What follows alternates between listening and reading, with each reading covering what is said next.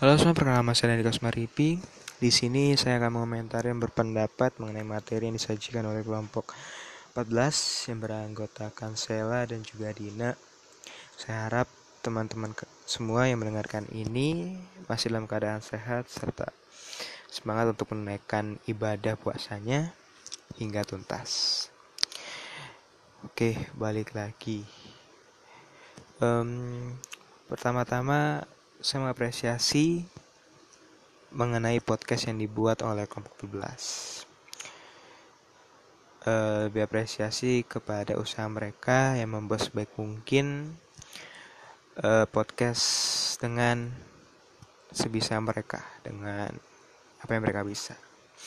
Cuman di sini saya melihat masih ada sedikit kekurangan mungkin ini kekurangannya lah kekurangan teknis yaitu dari mungkin dari saudara saudari Sela.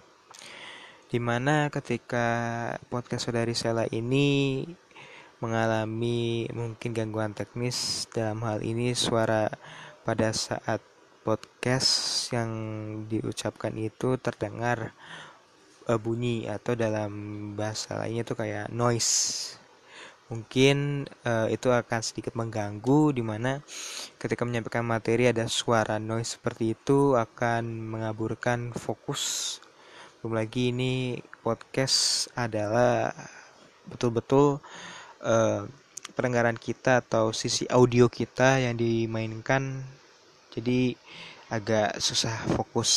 Saya harap ke depannya dapat lebih baik lagi dan ditingkatkan lagi Nah, mengenai materi yang dibawa adalah pelatihan untuk guru.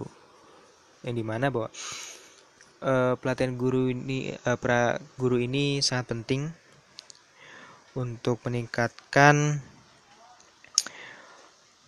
uh, kemampuan yang dimiliki. Dalam hal ini residensi program uh, yang di mana untuk meningkatkan daya atau skill guru itu sendiri.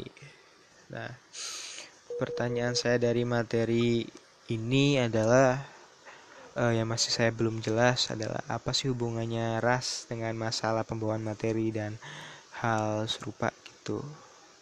Bisa tolong diperjelas lagi mungkin menggunakan bahasa yang uh, dapat dipahami gitu. Terima kasih dan mohon maaf, mohon maaf jika ada kekurangan kata, uh, kekurangan uh, dalam podcast kali ini baik perkataan yang kurang berkenan ataupun tidak jelas. Terima kasih.